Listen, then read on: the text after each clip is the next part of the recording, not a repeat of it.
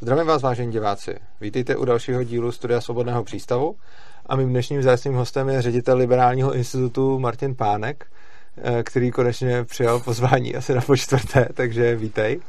Eh, děkuji za pozvání, zdravím vás, vážení diváci. Chceš se nějak představit nebo eh, říct o sobě, co děláš a co dělá Liberální institut?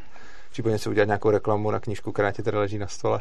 tak Liberální institut je klasicky liberální nebo libertariánský český think tank, který existuje od roku 1989, vlastně vzniknul hned eh, po revolu- nebo během revoluce. Těch eh, přes 30 let pořádá přednášky, semináře, eh, píše studie o české politice a mm, i zahraniční někdy, vyjadřuje se k ekonomii, k politice, k filozofii, k právu, překládá knihy, vydává vlastní knihy, a tak dále a tak dále. Máme že jo, web, eh, dneska YouTube kanál, dneska už máme i podcast a děláme všechno možné, co think tanky dělají. Samozřejmě v pandemii moc přednášek nepořádáme. A chodíme do, do televizních pořadů, jako je kanál, kanál Svobodného přístavu. Dobrá, super. Tak, uh, téma, o kterém bych s tebou rád mluvil, je něco, já vím, že ty na to máš totiž skvělou přednášku, protože eh, Martin Pánek byl asistentem eh, v Europarlamentu docela dlouhou dobu, asi pět let si tam byl. Pět a půl roku. Pět a půl roku. A tím pádem eh, ví hodně o tom, jak funguje nejenom Europarlament, ale i Evropská unie jako celek. A protože spousta libertariánů jsou většinou teda odpůrci Evropské unie, ale málo kdo ji zná takhle dobře a detailně. A ty jsi o tom měl uh, přednášku, právě několik uh-huh. přednášek na to téma a já jsem uh, na ní chtěl už několikrát jít a vím, že jednou jsem měl v tu samou dobu svoji přednášku Aha a jednou to bylo nějak z ruky a pak po třetí mi to taky nějak nevyšlo, takže konečně tě mám tady a budu tě spovídat na to téma, na který, na který přednášíš a určitě to bude zajímat i diváky. Takže by mě vůbec zajímalo jako tvoje zkušenosti z Evropské unie, kdyby uh-huh. si tím nějak třeba začal a pak se můžeme dostat k fungování Europarlamentu a pak vůbec Evropské unie jako celku. No, tak to je jako hodně široká otázka. Uh, bych si mohl vytáhnout ty slajdy možná. Ale, eh, no tak jako Evropská unie, jak, jak to jako říct uh, nějak stručně, um, dělá nějaký jako dobrý věci z hlediska podle mě liberálů, což je prostě odstraňování těch vnitřních uh, obchodních překážek mezi členskými státama a podle mě ale bohužel dělá spoustu věcí špatně, takže já jsem teda byl asistent u poslanců, eh, který chtějí vystoupit z Evropské unie. Nejdřív jsem byl u českého europoslance a pak u dvou angličanů, kde teda, tam se nám to nakonec povedlo, že vystoupili z Evropské unie. Uvidíme, jestli to teda nakonec eh, bylo dobrý rozhodnutí nebo ne. To je podle mě lepší zhodnotit až po pár letech, možná desetiletích. Jak to připadá teď? Teďka Uh, jako mm, zatím se to v podstatě vyvíjí tak, jak jsem trochu očekával. Uh, já jsem samozřejmě očekával nějaký jako krátkodobý disrupce v obchodu a ve vztazích, ale že z, moje myšlenka je, že z dlouhodobého hlediska je lepší, když ty státy jsou jako samostatnější nebo víc decentralizovaný a no takže jako například u těch vakcín, třeba to je příklad, kde krásně jde vidět, jak ta evropská, jak ty struktury jsou zkostnatělý nebo a dělají věci ne úplně efektivně podle mě. Uh, další příklad je, že po, prostě po svém času Britové nebudou přijímat nejspíš, teda eh, ta naděje je, že nebudou přijímat všechny ty regulace, které eh, přijímá Evropská unie, takže budou mít trochu volnější režim, budou moct uzavírat eh, dohody o volném obchodu, o což se snaží, a, ale samozřejmě měli na to krátkou dobu a stihli jich uzavřít, já teď nevím, bych kecal nějakých 70 a nebo potvrdit znova těch, co, kterými už byli vázaný, když byli v Evropské unii většinou, ale, ale eh, to je jedno. Já bych si představil, že by mohli posouvat rychlejc, mm-hmm. ale prostě eh, nějak to běží a podle mě, podle mě na to zhodnocení je, je moc brzo, ale eh, jako je to prostě zase to dělají klasický politici, takže, takže podle mě ty příležitosti oni využívají, některý nevyužívají vůbec a některý využívají pomalu a já bych si, já bych si samozřejmě přál, aby to šlo rychleji, ale to možná prostě není realistický v současné politice. A, aby to nebylo jako, že tady musíš mít slajdy, tak já tě budu různě přerušovat otázkama, které mě budou napadat. Určitě. Co si myslíš o případném Chexitu? Uh, to je těžší než Brexit, vždycky říkám, protože mimo jiné uh, Velká Británie má zahra- ze svého zahraničního obchodu Velká Británie má jenom zhruba 50% s Evropskou unii. Myslím, že má nějakých 48% eh, exportuje ze svého zahraničního obchodu, 48% exportuje do, do EU a importu uh, o trochu víc, myslím, 52 třeba, a ono se to troch, trochu měnilo v těch posledních letech. Je to zhruba 50%. Když to Česká republika, eh, zahraniční obchod České republiky je asi z 85% eh, Evropskou unii. No. Takže hned jde prostě vidět, že to je úplně, úplně něco jiného. Velká Británie ze všech států obchoduje s EU jakoby nejmíň v rámci svého zahraničního obchodu a Česká republika, myslím, úplně nejvíc. Jasně. Takže prostě čistě tady z toho hlediska jsou to dvě úplně jiné věci. Pak samozřejmě z hlediska toho, že si můžeme myslet, že če- čeští diplomati uh, by to vyjednávání zvládli ještě hůř než uh, britští, uh, tak to je jako další, další věc ke zvážení. A pokud Evropská unie dokázala podle mě tak jako válcovat ty Brity v tom vyjednávání o tom, o tom odchodu, tak asi si nemůžeme dělat naději, že jako čeští diplomati, přestože, přestože že věřím, že to jsou lidi na svém místě a jsou, jsou schopní, tak asi si, asi, ale oni prostě pracují na nějaký politický zadání, že? takže asi si nemůžeme myslet, že če, čeští diplomati by tam vyjednali e, zázraky. A Uh, no prostě je to jiná, nejsme ostrov, že jo, a nemáme ty konexe, co mají Britové v Americe, v, v Austrálii, v Indii a tak dále.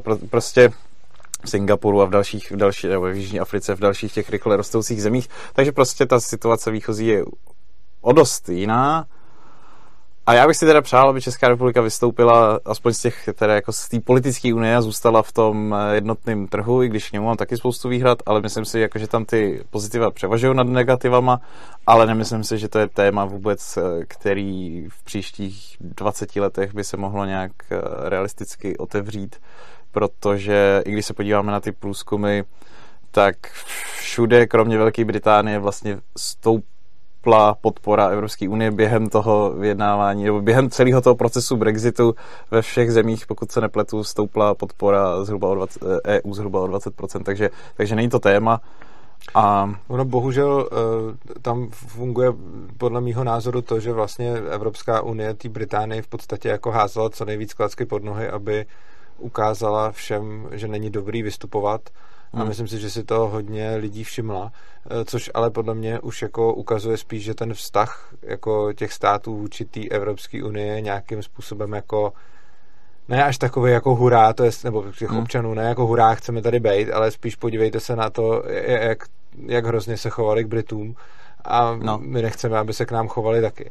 Já bych teda i přesto pro Exit určitě jako hlasoval, protože mi přijde, že ty negativa jsou z dlouhodobého hlediska určitě převyšující ty pozitiva, ale zároveň souhlasím hmm. se všema těma, který si, který si tady vlastně řekl. A taky samozřejmě velká věc je, kdo vlastně eh, potom jakoby Chexitu by se ujel vlády. Jo. Eh, jedna věc je, že ty vidíš, že v Británii teda vládnou konzervativci a říkáš si, no tak když vystoupíme, tak tohle je prostě jako několik set let, nebo teď 150 let, nebo jak dlouho stará strana, možná to nevím, eh, odborníci na dějiny britské politiky mi určitě napíšou do komentářů, kolik set let existuje konzervativní strana a má nějaké jako institucionální jako zasazení a víš, že a, a prostě má dobrý politiky, i když si o nich můžeme myslet, že jsou jako špatný, ale jsou prostě, má nějakou kvalitu podle mě.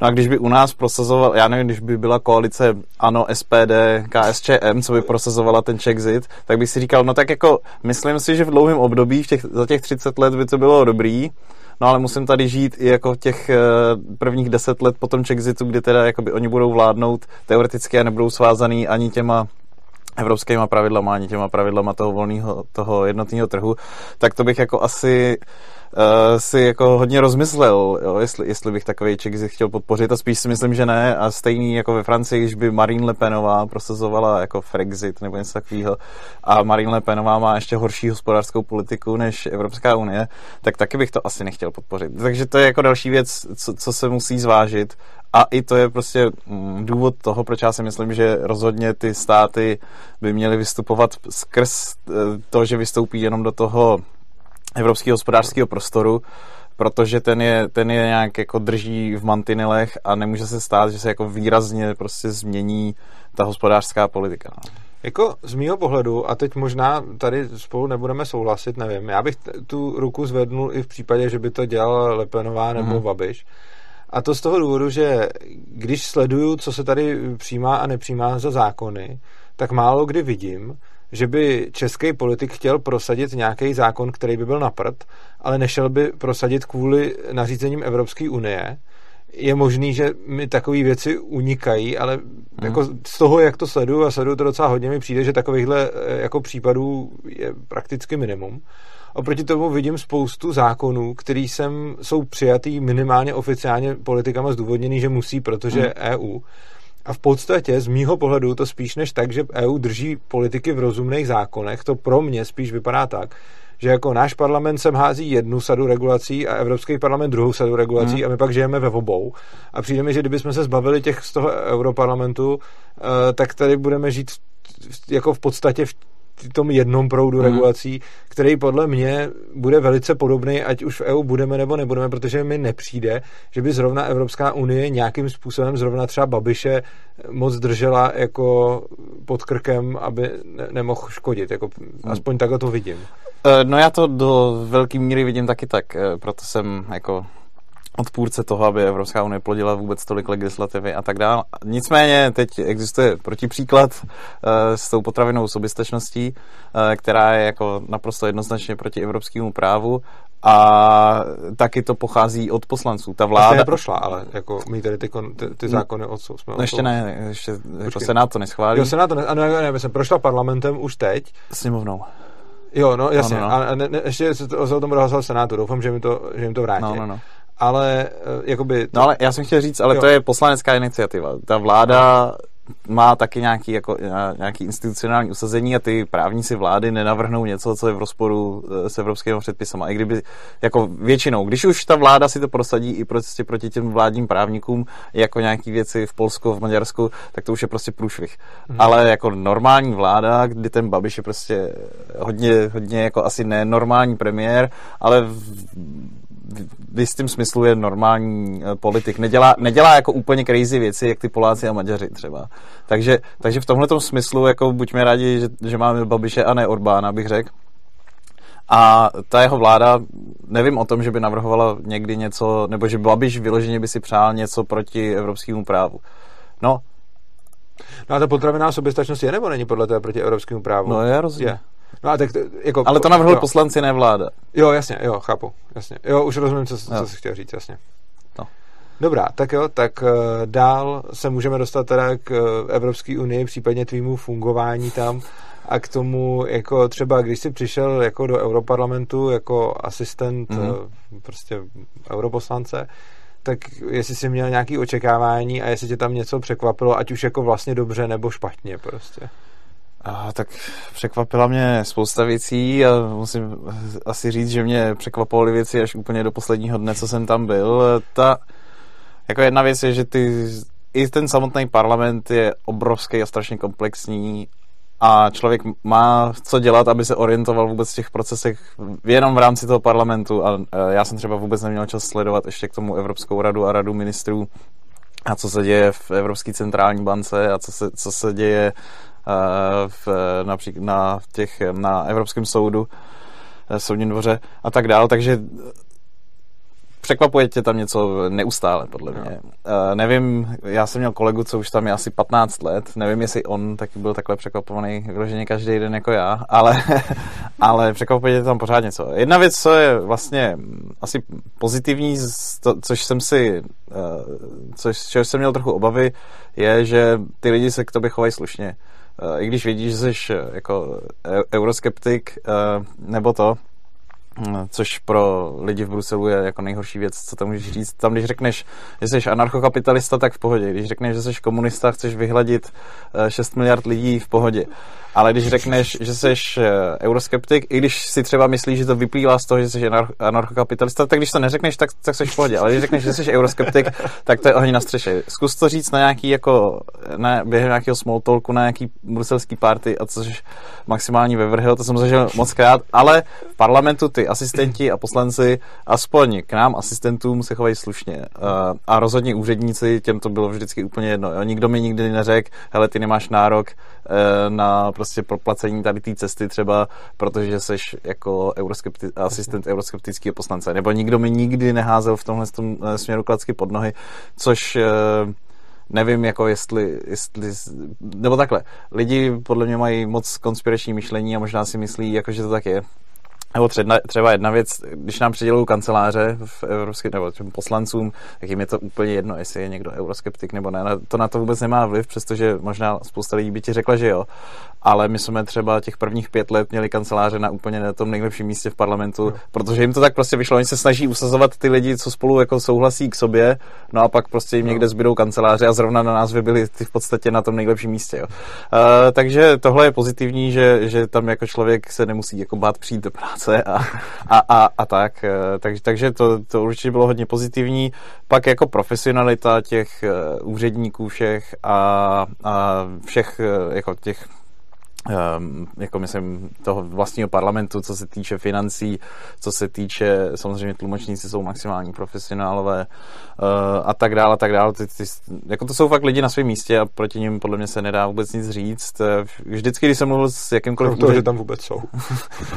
Vždycky, když jsem mluvil s nějakým úředníkem z komise, tak uh, my jsme spolu třeba nesouhlasili. On samozřejmě asi chtěl, jako byl spíš příznivce Evropské unie větší než já, ale vždycky se s nima dalo v pohodě bavit. Jsou to jako chytrý, sečtiví lidi, se kterými se dá vést uh, konverzace nějaká na úrovni, nějaká debata na úrovni. Oproti, eh, musím říct, jako teda lidem, co jsou poslanci a některý jejich asistenti, který, který jsou teda jako dost někdy eh, jako dogmatický a hloupý, bych řekl až, zejména ty poslanci, a nebo úředníci v, jako v tělesech eh, typu uh, nebo hm, to je jedno, jako v těch, jiný, v těch menších úřadech, kde třeba neprošli tím výběrovým řízením eh, Evropské komise, který je náročný a prostě nedostane se tam hlupák. Jinými slovy, ty a... úředníci jsou podle tebe spíš jako na úrovni na rozdíl od těch politiků, kteří hmm, tam hlasují. Určitě. Jo, to je zajímavý postřeh. Uh, no tak prostě je to tím, že dostat se do Evropské komise jako úředník je jako v podstatě výhra v loterii. Máš hrozně malou šanci na to, že tě přijmou, na to jako Evropská unie má nějakých půl, nějakého půl milionu obyvatel, e, spousta těch lidí se tam hlásí, no a prostě komise má těch nějakých 35 tisíc lidí. A když se občas otevře místo, tak se tam hlásí strašně moc lidí. No, musíš, musíš fakt být dobrý, aby tě vzali a nemůžeš být hlupák jako, jako některý europoslanci třeba, který prostě t- procházejí sítem voličů, jo, a, a ne, ne sítem nějakého testu, e, nějakého přijímacího řízení. Tak, takže, takže ro, jako rozhodně, a když se, když se podíváš na nápady prostě europoslanců, tak jsou vždycky mnohem horší než prostě nápady uh, Evropské komise. Přijde mně teda. Dobře. Tak jo. A vztahuje se to teda no. i na naše poslance. Jo? To zase jako, aby někdo neříkal, eh, že, že to říkám jenom ze svojí euroskepse. Eh, naši poslanci někteří byli úplně jako blbí. Jo? To, to, to, takže No a nějaký negativní zkušenosti, krom těch pozitivních, co tam jako překvápka, taky no. nějaký větší? Já, když jsem tam šel, tak jsem asi neměl úplně dobrou, dobrou představu o tom, jak to ve skutečnosti funguje ten legislativní proces a jak, jak jak náročný, nebo jak, eh, no, jak náročný je držet krok vůbec s tím, co se navrhuje, na tož prostě něco ovlivnit. Eh, jako, takže my třeba jsme nikdy neovlivnili v podstatě nic. Jako, um, když jsem to... si dělal statistiku někdy po prvním roce, tak my jsme vyhrávali asi čtvrtinu hlasování. Uh-huh. To znamená, že je prostě nějaký pozměňovací, většinou nějaký My myslíš pozměň... fra- frakci, nebo, nebo prostě pro, pro co hlasoval tvůj europoslanec? No, nebo... no, pro co hlasoval můj jo. europoslanec. Takže jako zhruba ve čtvrtině hlasování byl ve většině. Jo. Což eh, si řekneš, tak to není tak málo, jenže to jsou většinou, když se pak na to podíváš, tak jsou to většinou návrhy ještě, eh, jako návrhy třeba jako zelených nebo uh, komunistů, který pak jako většina toho parlamentu odmítne, no a my, my s nima, protože ten pozměňovací návrh jejich je ještě horší než ten původní text. Jo, takhle. Čili vlastně to, co, to, že oni napíšou hrozný původní text a vy zvednete pak ruku pro jeho, jako, že to není tak hrozný prostě. Že to není tak hrozný v porovnání s tím, co, jo, na, co navrhují prostě zelení europoslanci nebo, jo, nebo ta radikální levice, jo. nebo jak se jmenuje ten, ten klub. No tak pak vyhráváš prostě, nebo jsi ve většině zhruba ve čtvrtině hlasování. To, že my bychom něco ovlivnili jako, jako vyloženě k dobrýmu, to je, to je strašně málo, přestože jednou se mi povedlo málem uh, vyhrát, že já jsem jako napsal ten pozměňovací návrh a málem uh, získal většinu, to bylo fakt o 20 hlasů Aha. a dokonce předkladatel té původní zprávy hlasoval pro ten můj pozměňovací návrh, jo, tak, uh, ale, ale nevyhrál jsem. No. Jo, chápu. Eh, ještě by, ta, ta, ten legislativní proces je hrozně zajímavý a to je důvod, proč o tom chci mluvit s tebou a ne i třeba s mnohýma europoslancema, protože z toho, co od tebe tak občas si přečtu nebo zaslechnu, eh, tak jsem získal minimálně dojem, eh, že tomu rozumíš líp než let, který europoslanci, který tam třeba teď jsou. Uh, takže proto by mě zajímalo, a diváky určitě taky, aby si nějakým způsobem popsal, jak vlastně uh, ten legislativní proces tam funguje, mm. protože na jednu stranu o tom tady je spousta zpráv, které jsou neúplně přesný, Eh, spousta lidí třeba, a ono je to, podle mě to, to, jak to je, je hodně blbý, ale občas je to prezentováno, že to je ještě horší, než to je. Takže kdyby si vůbec popsal, jakým způsobem ta legislativa vlastně vznikne, kdo ji hmm. navrhuje, kdo ji schvaluje a prostě jak, jak to celý je a potom vlastně můžeš i rovnou k tomu dodat, jak moc se to dá nebo nedá ovlivnit tím, že tam někdo prostě toho no, europoslance má tak eh, naprostá většina legislativy vznikne tak, že Evropská komise má nějaký nápad, eh, většinou zveřejní, že má ten nápad a nějak se konzultuje, pak když teda už má ten nápad nějak eh, víc vycizelovaný, tak z něj udělá legislativní text a ten pošle do Evropského parlamentu a do Rady Evropské unie, což je Rada ministrů. K tomu, aby to začalo platit, tak naprostá většina těch věcí musí být schválená Evropským parlamentem a radou ministrů v totožném e, znění. Evropský parlament o tom hlasuje první. Jo? Rada se o tom třeba poradí, ne, ale nemá, nějak, nemá hlasování o tom, o tom e, textu. Evropský parlament ho schválí. Já neznám případ za těch e, pět let, co, nebo pět a půl roku, co jsem tam byl, že by Evropský parlament odmítnul návrh Evropské komise. Pokud, eh, pokud diváci vědí o takovém případu, který mi uniknul, tak to se rád podívám. Ale fakt jsem, nezažil jsem to, že by se, teda takhle, zažil, to je jedna výjimka, to, k tomu se pak dostaneme. Uh, takže Evropský parlament to schválí. Uh, čas, jako spousta věcí se schvaluje bez jakýchkoliv pozměňovacích návrhů, samozřejmě jako smlouvy o e, volném obchodu se Singapurem, s Japonskem, s Větnamem se schvalovaly a tak dále. I jiný texty se schvalují e, bez pozměňovacích návrhů, jiný texty se schvalují s pozměňovacíma návrhama. Takže v nějakém pozměněném změní e, se schválí ten text, co přišel z té komise kupo, jako hro, hrozně mě překvapuje, že lidi z těch velkých poslaneckých klubů si myslí, jak výrazně ty texty mění. Mně přijde, že moc ne. A oni, oni vždycky, když já se s nimi bavím, tak oni říkají, my to úplně změníme, co, co pošle ta komise. Což eh, je asi jako věc názoru. Mně to tak teda rozhodně nepřijde, že by to měnili nějak výrazně. Komise pak totiž navíc ještě řekne, Uh, no, my souhlasíme s těma přijatými pozměňovacími návrhama, ani s proti ním nemáme. A kdyby nesouhlasila, tak, tak, tak se to znova nějak... No, kdy, kdyby jako výrazně nesouhlasila, tak má jako dvě možnosti. Buď to stáhnout úplně, ten text, mm-hmm. předtím, než, než o tom začne jednat rada, uh, jako by formálně, tak oni to můžou stáhnout, anebo prostě teda přesvědčovat uh, radu, ať to pošle, což se dostáváme k tomu druhému kroku. Pak ten text si vezme ta rada ministrů a buď ho schválí, což je, uh, myslím, 80% té legislativy rada schválí tak, jak, jak, přišlo, jak to přišlo z parlamentu, a nebo tam udělá svoje změny, nebo to, jako něk, někdy to jsem i viděl, že udělala rada výrazné změny a pošle to zpátky a pak se teda domlouvají mm-hmm. na mhm. tom, eh, jak to bude. No a když to schválí rada ministrů, tak je to schválení na té evropské úrovni a když je to nařízení, tak to okamžitě platí, jak je to, nebo okamžitě prostě s nějakou tou legisvakanční lhutou to platí, jak to je. Když je to směrnice, tak, tak jsou tam jako spíš, tak jsou tam určený jako, co se má, čeho se má dosáhnout, ale jak konkrétně to se pak, to pak dělá národní legislativa, takže pak to přijde do těch národních parlamentů a ty český poslanci, nebo ta, jako vymyslí to vláda většinou a ty poslanci do toho taky teda můžou e, zasahovat, napíšou, jak konkrétně se dosahuje těch eh, cílů, co, eh, teda, eh, co, jsou, co jsou schváleny z té evropské úrovně. To je teda ten oficiální proces, jak by se to mělo dělat.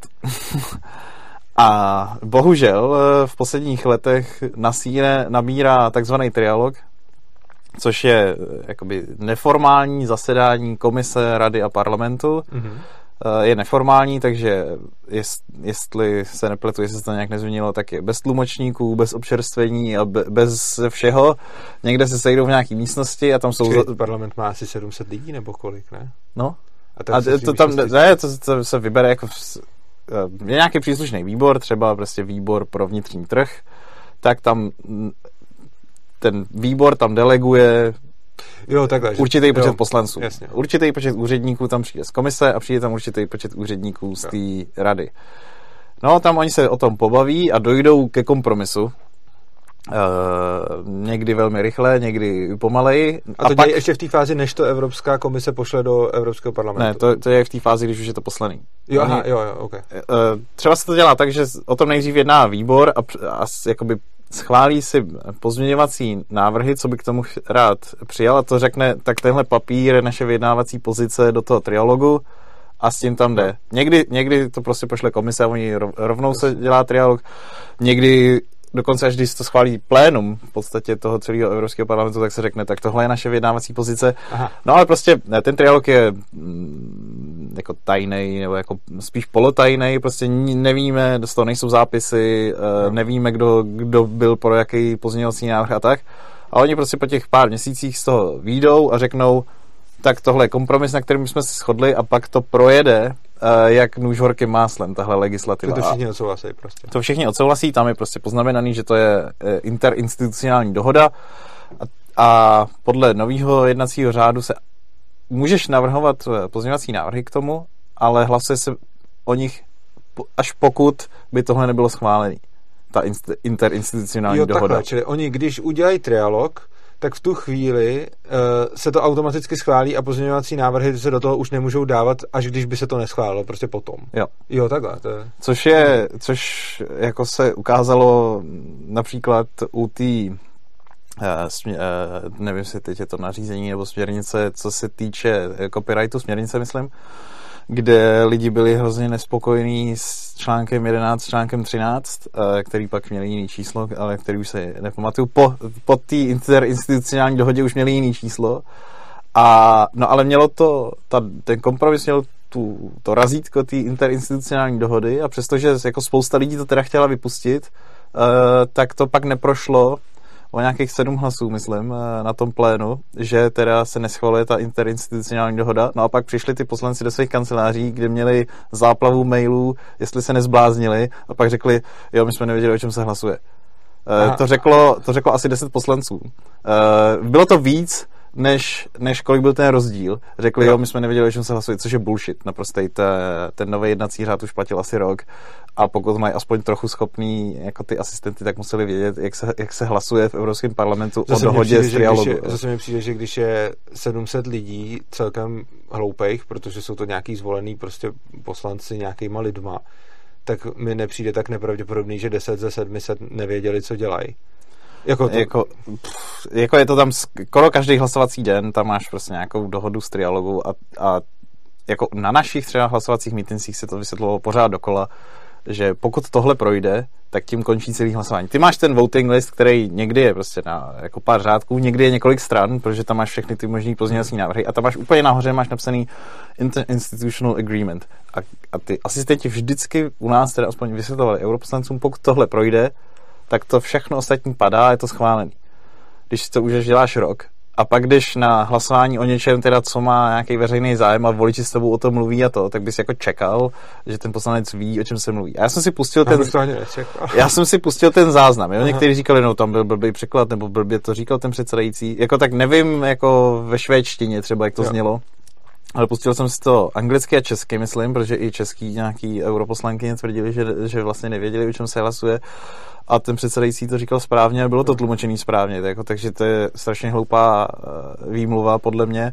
A, no ale tam se ukázalo prostě, že když je chráněná ta interinstitucionální dohoda proti těm pozměňovákům, tak je ještě silnější a prostě pak to všechno projde. No a pak jako v radě je to schválený, než bys řekl Švec. A ona se to sice jmenuje Rada ministrů, ale, čas, ale můžou tam hlasovat i náměstci třeba a ne ministři. E, jsou známí nějaký český ministři, kteří tam jako skoro nejezdí a vždycky tam pošlou jenom nějakého náměstka.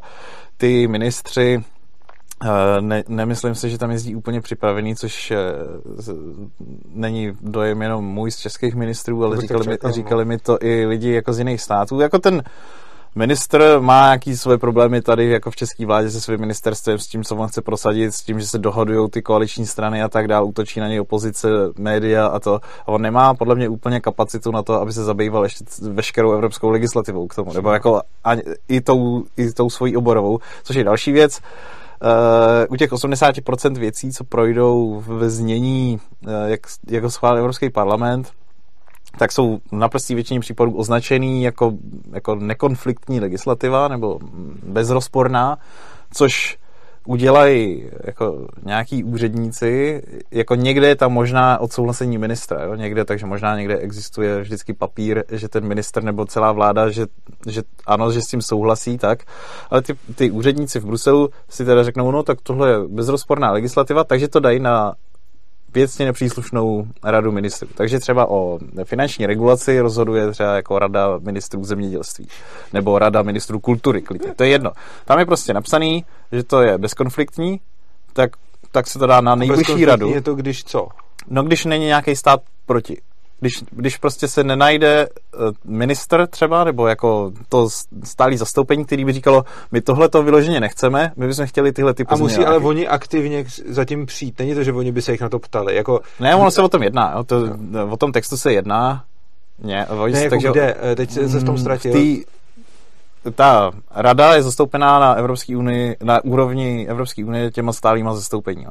Český stálý zastoupení jo. má třeba myslím, nějakých 130 lidí, mm-hmm. ty jsou prostě v Bruselu a ty, ty jakoby ty tam jsou reprezentanti české vlády, mhm. který připravují podklady pro ty český uh, ministry jo. na, na tu uh, A ty vstupují do toho procesu, který je mezi uh, Europarlamentem a radou ministrů. Oni jsou ta rada ministrů, jakoby. Jo, oni jsou přímo, jo, jo. Jo, jakože to jsou jako ty ministři, to je ten nejvyšší jo. level ale tu veškerou práci za ně dělají ty stálí zastoupení. Jo, jasně. A oni se tím textem zabývají, scházejí se na různých úrovních, eh, drobní úředníci, pak se scházejí jakoby ty velvyslanci, jak se jim říká, eh, což jsou ty stálí zástupci. A říká se jim velvyslanci při Evropské unii a pak až jsou ministři, jo? takže má to různý levely, no a když oni se takhle sejdou několikrát a řeknou si, jako my k tomu nikdo nic nemáme, tak se to označí, jako že to je ta Ačková nějaká agenda, nebo jak oni tomu říkají, a projde to prostě eh, na věcně nepříslušní radě ministrů. Takhle prošlo třeba, já jsem o tom kdysi psal, zastropování, eh, když platíš platební kartou v, v obchodě, mm-hmm tak je závisí na dohodě tý, toho, kdo vydal tu kartu a té banky, eh, kolik se platí procent z té částky komu, bance, kar, eh, tý, karetní společnosti a tak a tam, se, a, tam se, a tam se zastropovalo to na 2%. Jo, jo, to vím. Co dostávají ty karetní společnosti teda. A to prošlo, já už si teda nepamatuju na jaký radě, ale rozhodně ne na, na radě ministrů financí. Jo. Bylo to, to už nevím, to bych kecal teď, jako, jo. mohl bych si vymyslet nějaký ministerstvo, nevím. Jo. A dá se, to, dá se to dohledat. Což mi přijde jako, takže jako to se, to se často říká, no to ale schvalují prostě příslušní ministři, kteří o tom vědí. Jo. Tak za prvý o tom vědí prd a za druhý uh, to schvalují věcně nepříslušní ministři. Jasně. A spíš to schvalují ty úředníci. No. Jo. Teď mě ještě zaujalo, prosím tě, k tomu uh, trialogu. Uh, ty si říkal, že je to vlastně v podstatě neoficiální ten trialog, mm-hmm. jako, ale jak to, že teda pod, jak je udělaný to, že když je neoficiální trialog, který probíhá, jak si říkal, teda bez záznamů, bez, bez občerstvení a tak, tak jak to, že potom to má nějaký jako flag, t, t, ta věc, že to může projít jiným způsobem, ne, než, než když tam ten trialog není, když je to vlastně neoficiální? No to nevím. to je jako taky moje otázka. Jako dřív to nebylo. Když já jsem tam přišel, tak to no. nebylo. Vůbec nebyl trialog. Prostě. Ne, to, no. to samozřejmě bylo, tak to je jako i ještě méně formálně, když se sejde prostě eh, jako předseda senátního klubu ODS s předsedou sněmovního klubu ODS jo, a dohodnou se na něčem, že takhle to budou procesovat, tak to je jakoby v podstatě ono. Že? Jo, jo, jasně. Akorát tady se schází víc, víc lidí, takže tomu se nedá jako zamezit Aha. samozřejmě. A když jsem já tam přišel, tak uh, to byl normální pozměňovák, který ani nevím, jestli mu byla dávána nějaká priorita v tom, v tom seznamu hlasování, mm. to, to už si nepamatuju, ale byl to pozměňovák jako jakýkoliv jiný. To se, to se dalo prostě No asi, asi mu nebyla, nebyla dávaná priorita. No nevím teď, už mm-hmm. to, si, to si teď nevybavím, musel bych najít nějaký ty seznamy no. hlasování. A... Ale rozhodně platilo, že ale mu nebyl... mohli dávat pozměňováky jo. dřív, než ho schválili. Jasně, jo. určitě. A který jako neprošly, asi většinou ty naše, nebo v na, naprostý většině případů ty naše neprošly, ale aspoň jsme se mohli cítit, jako že jsme něco udělali. A mohli jsme říkat voličům, hele, my jsme navrhovali prostě vypuštění článku 13, Jo. který možná, možná to by jako prošlo, jo, to vypuštění jo, tady těch zrovna dvou nesmyslných článků. No to si jo, no.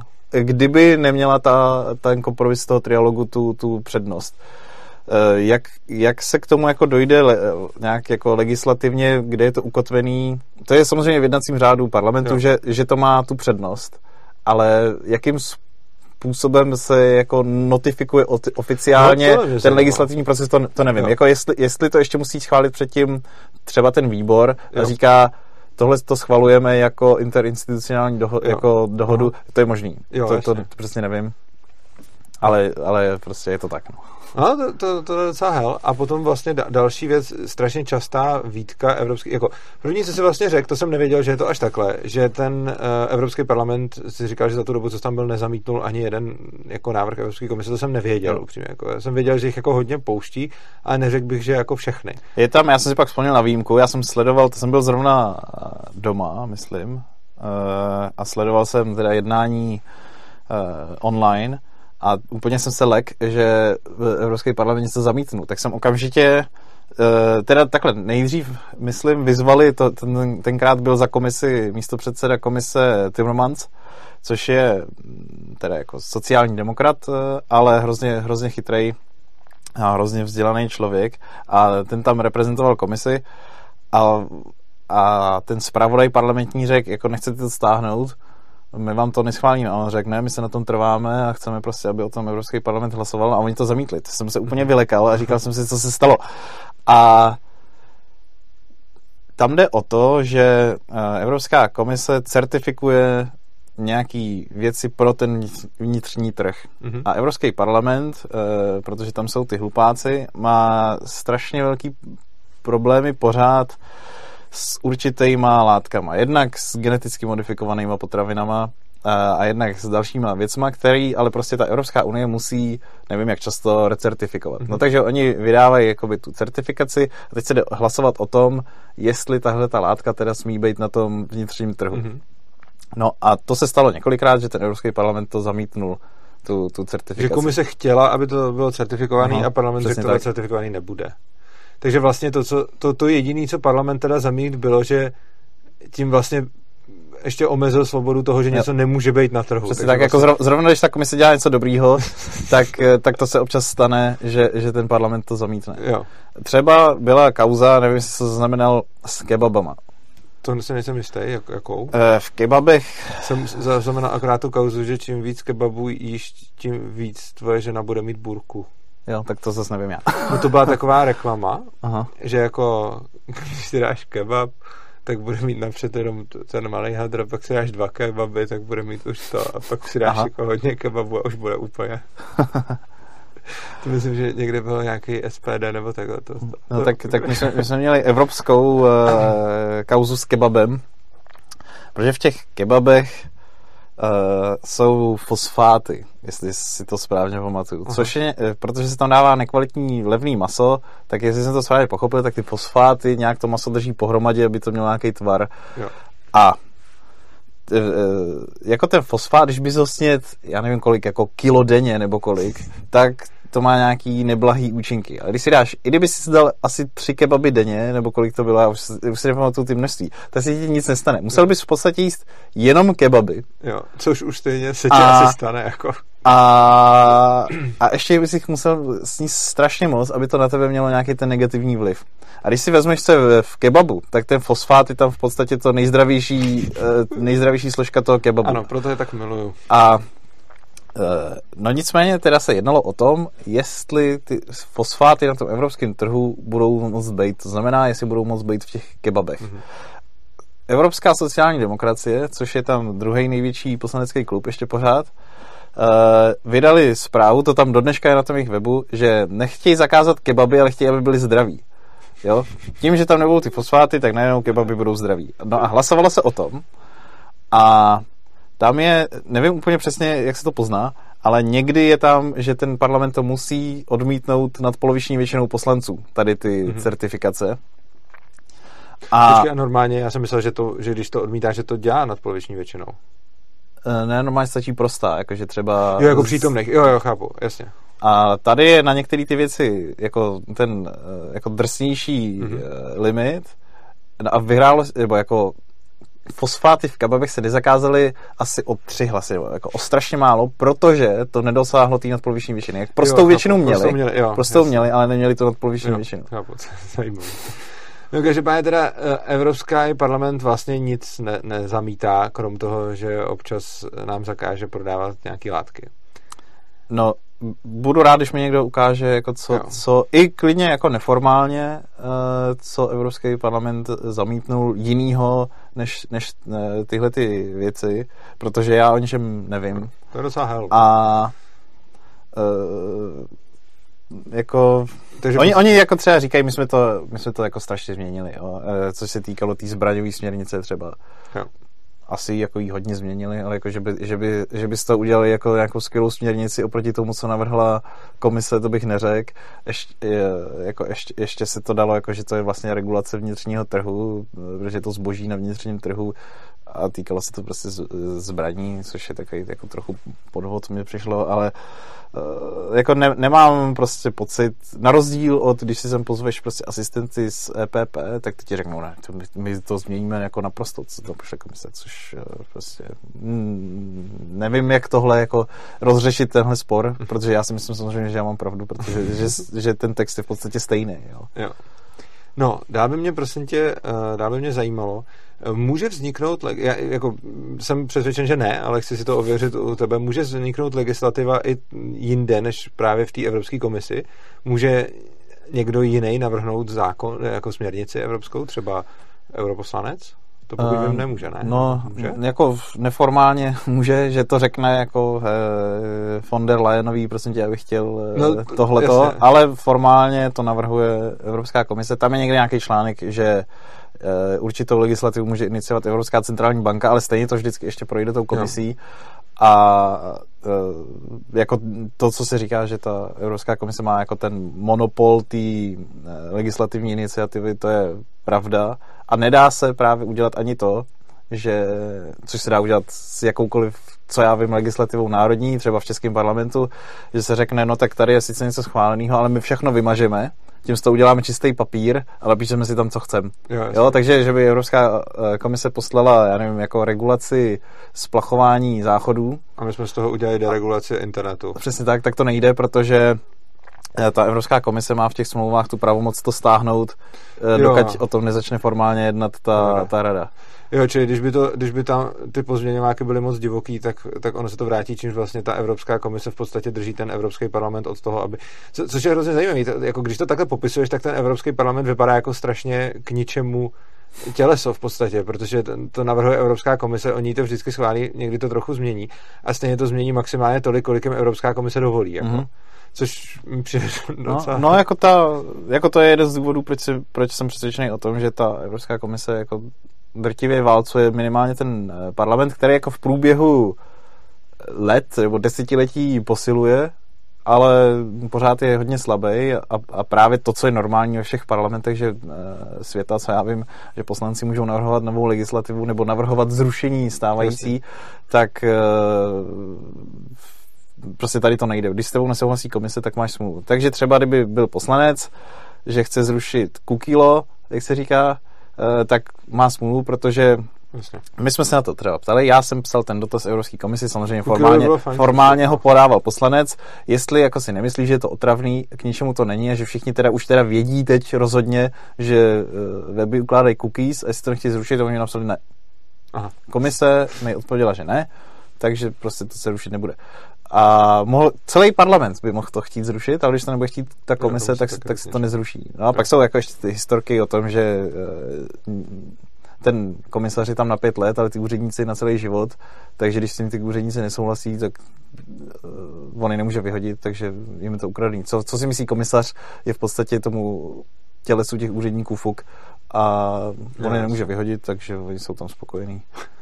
No, eh, dále mě prosím tě zajímalo, eh, ty jsi teda říkal, že to jsem ani nevěděl, že může Evropská centrální banka taky navrhnout uh, jako legislativu. No, je, tam, je tam na to nějaký paragraf, no. ale, ale stejně to podle mě prochází formálně tou komisí. Jo, že ona to navrhne, ale komise to stejně pak může třeba vrátit, nebo... Myslím, že jo, to, to bych se nedat plet, jo. Jo, takže možná, je, možná je tam nějaká drobná výjimka. Tak no. no a teď prosím tě důležitá věc, teda když komise je ten nejdůležitější orgán, tak to, to asi vysvětlí, jak se tam ty lidi berou, že? protože to je taky... No, no ješ, ještě teda jako lidi říkají, že komise jenom jako plní to, co chtějí premiéři.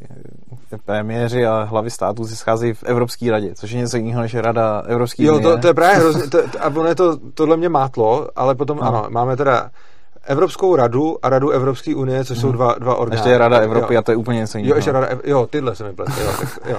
No a Evropská rada dřív se jmenovala, až do Lisabonské smlouvy se to jmenovalo oficiálně eh, Rada Evropské unie ve složení předsedů vlád a hlav států, nebo naopak hlav mhm. států a předsedů vlád. A teďka se to jmenuje i formálně Evropská rada teda.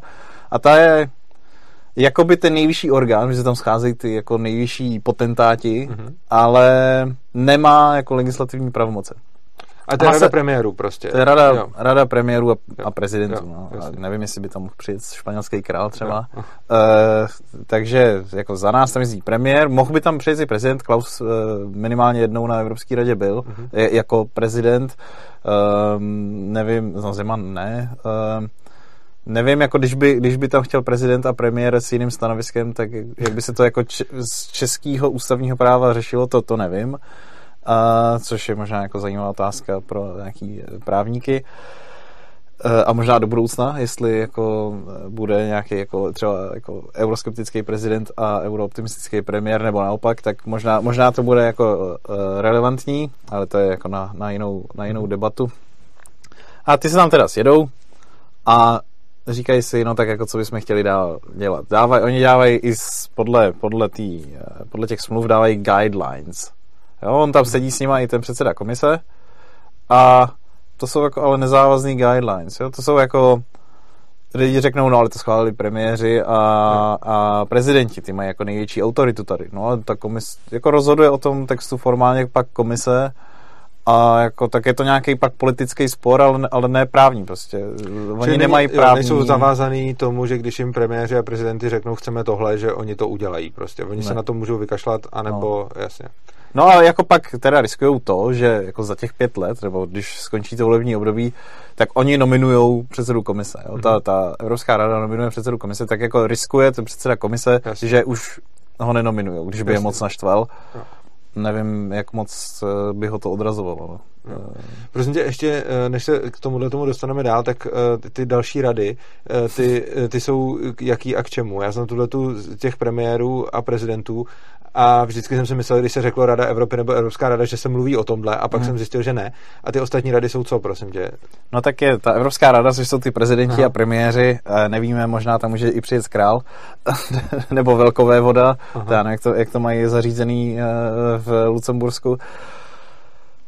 A to je jako nejvyšší orgán sice, ale který nemá pravomoci v podstatě na nic. Nominuje předsedu komise, to je asi jeho nejdůležitější uh, funkce.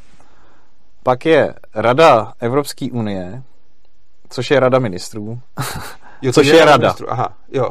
Aha. Když, když se v evropské legislativě říká Rada, jo. tak to je Rada ministrů, ministrů oficiálním jménem Rada Evropské unie. Jo, aha, dobře.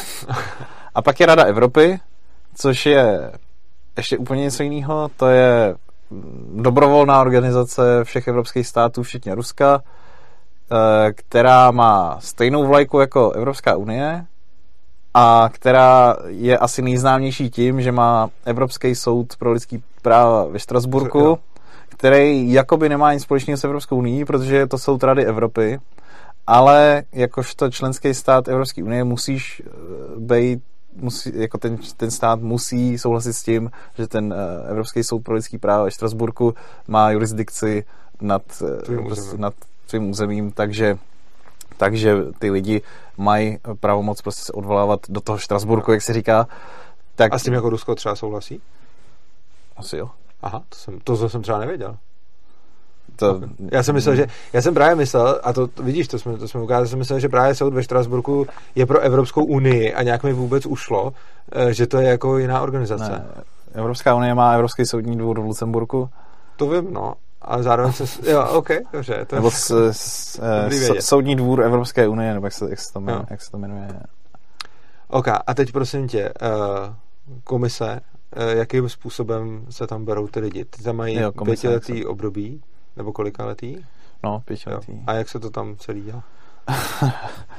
Eh, komis, komisaři, nebo oficiálně se jmenují členové Evropské komise, lidově se jim, nebo lidově i všichni ostatní lidi na světě, kromě evropské legislativy, jim říkají komisaři, se tam berou tak, že Evropská rada nominuje, to jsou ty prezidenti a premiéři, nominují předsedu Evropské komise a nově toho vysokého, vysokého, vysokého představitele Evropské unie pro zahraniční politiku a možná to má ještě nějaký delší název, což je jakoby ten ministr zahraničí, tak to nominuje Evropská rada a schvaluje eh, Evropský parlament. Všichni ostatní se tam vezmou tak, že je nominuje vláda každého členského státu nominuje uh, jednoho člověka předsedovi Evropské komise a ten s tím souhlasí nebo nesouhlasí. Když s tím souhlasí, tak poskládá tu komisi uh, a ta komise jako celek je schválená Evropským parlamentem. Mm-hmm.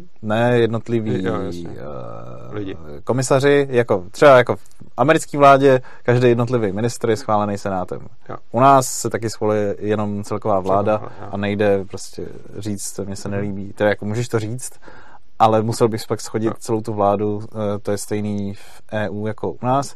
A když, když se jednou ta komise schválí, tak vyslovit jí nedůvěru lze, ale potřebuješ nějaký strašně kvalifikovaný fórum, eh, myslím, že jako dvě třetiny Evropského parlamentu nebo něco mm. takového, což u nás je 101, že absolutní většina eh, poslanecké sněmovny může vyjádřit no, nedůvěru vládě a na té evropské úrovni je to, myslím, dvě třetiny, je to, je to hodně vysoký kvórum. Mm. No.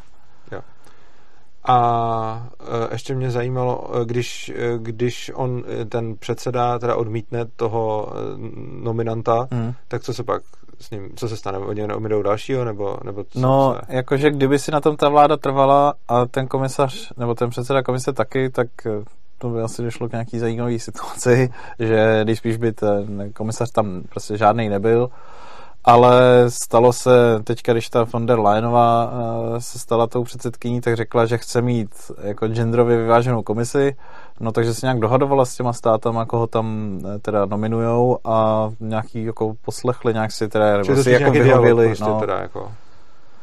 Eh, tak, jako, tak taky tam dochází k nějakému prostě tomu horse tradingu, že, se říká, ale tak, Jasně. že oni teda, ty, ta vláda pošle, já nevím, jako že kužvarta. Ale může být euroskeptik. Pošlou tam kužvarta, tam ten přijde do Bruselu, zjistí se, že je blbý a nemí anglicky, tak prostě předseda komise řekne, hele, tak pošlete mi prostě někoho normálnějšího a my vám za to dáme třeba jako lepší portfolio, jo, nebo jo. něco takového, tak jako k nějakému, což je jako taky další věc, jo, že je, ono jakých je 27 dneska včetně toho předsedy a včetně toho jako zahraničního komisaře, tak eh, některý, a českých ministrů je teď nevím, 16, 17, eh, a, a i český ministři mají obskurní portfolia typu mm, jako kultura, což je prostě malinký ministerstvo, no tak pak máš jako evropský komisaře pro nějakou jako partikulární blbost, Eh, v podstatě, takže ta váha toho, toho komisaře je nízká. No a tam se dohadujou, že Němci chtějí prostě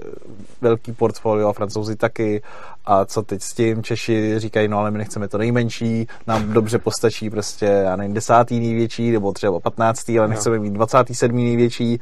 A takhle se tam teda dohaduje těch spousta potentátů, celý to, celý to období někdy kolem evropských voleb, aby se teda nějak nakonec schválila ta komise na, na podzim. No.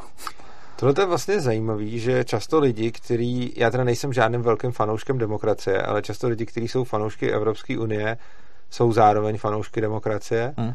A mě tenhle ten proces vůbec demokracii jako nepřipomíná. Spíš jako je to takový papalášovský hry na šachové figurky, hmm. Eh, kdo koho za co.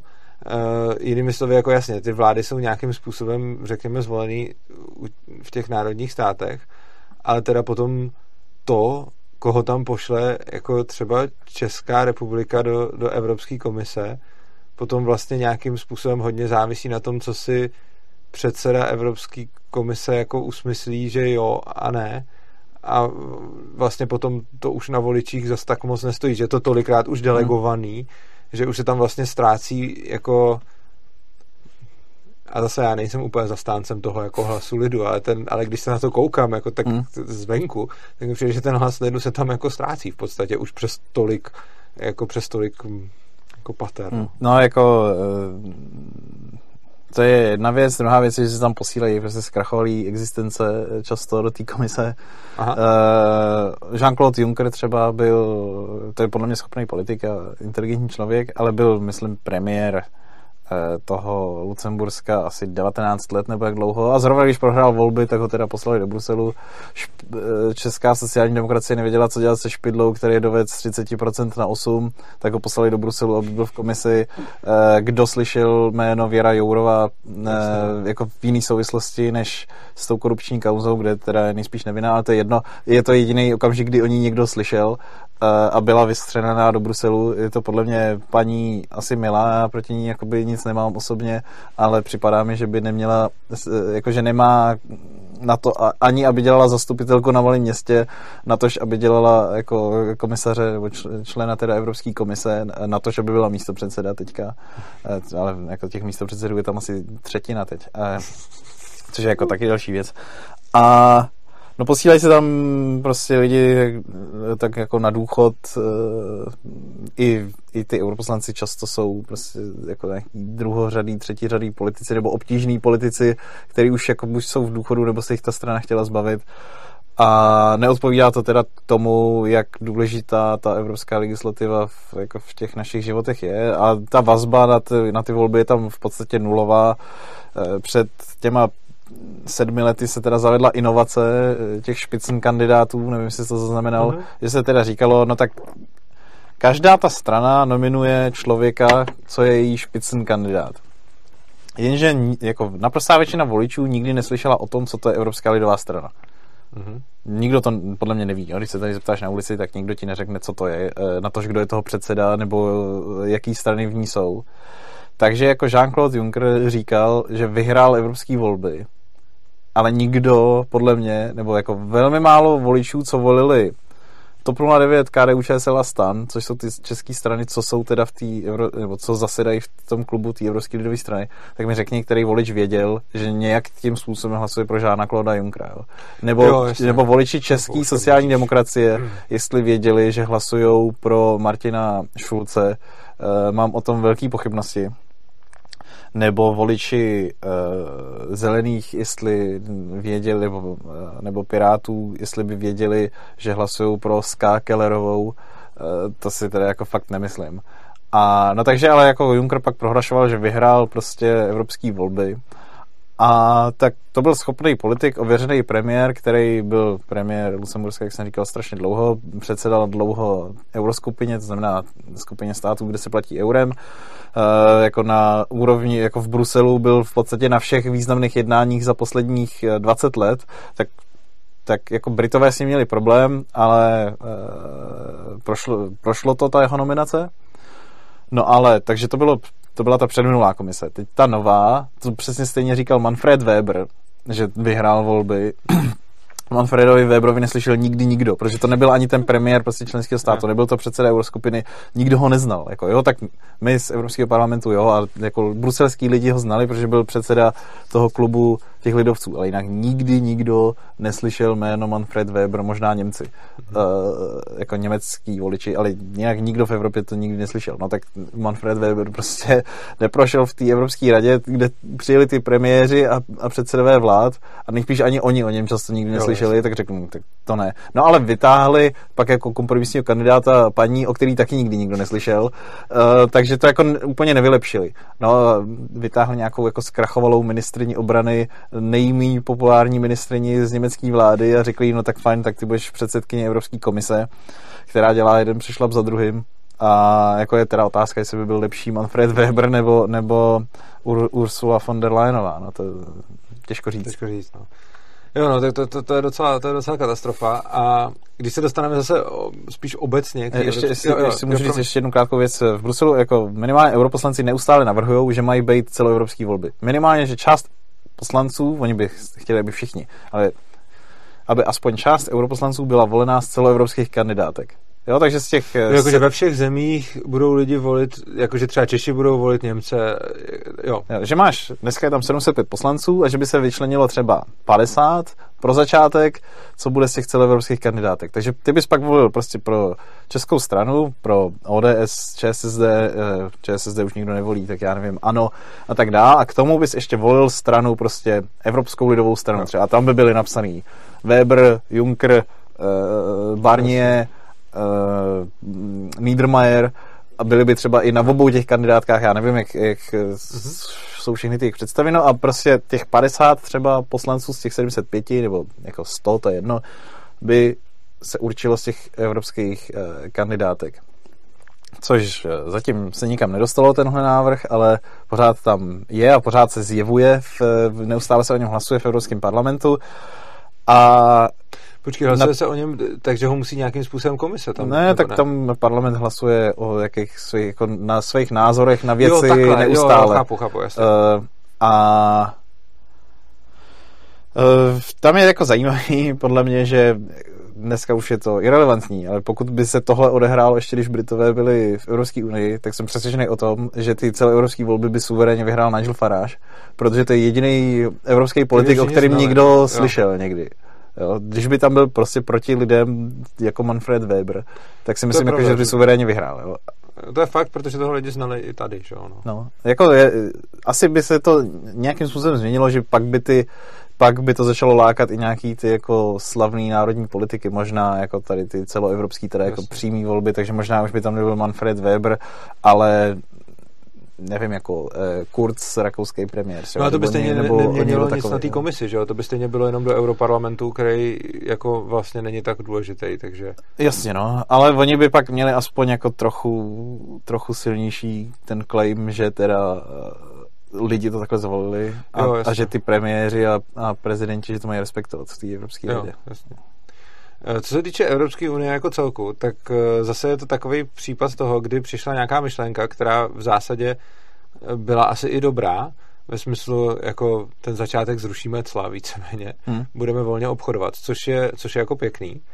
Ale a i na základě toho, jako to by se dalo říct, jako hele, libertariánská iniciativa, ale potom k tomu vlastně přibylo možná celkem nevyhnutelně to všechno hrozný, ty, hmm. ty regulace a tak.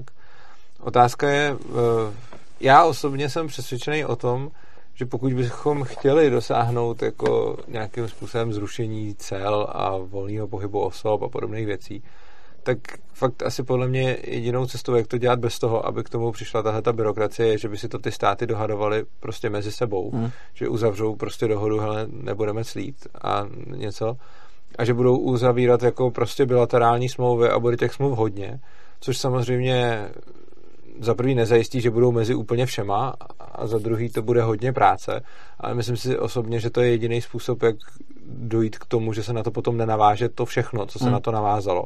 Protože teď už třeba za mě je Evropská unie jako přináší mnohem víc škody než užitku. A to bych se právě chtěl zeptat, jak, jak to vidíš, si vidíš ještě nějaký jiný způsob, protože já, když jsem se nad tím zamýšlel, tak mě přijde fakt, že asi kdykoliv by se udělal kdykoliv se udělá nějaký jako, nějaká organizace, což nemusí být Evropská unie, mm. oni teď i jsou jako jiný organizace. Ale prostě myslím si, že kdyby pak jako nebyla Evropská unie, tak se zase z jiný organizace stane tenhle ten obrovský mm. moloch. A přijde mi, že je to jako nevyhnutelným osudem úplně každý organizace, do který ty státy národní takhle jako takhle jako nadspem. Nebo, tak, takže za mě asi jediným řešením jsou ty bilaterální smlouvy. Jak to, jak to vidíš ty?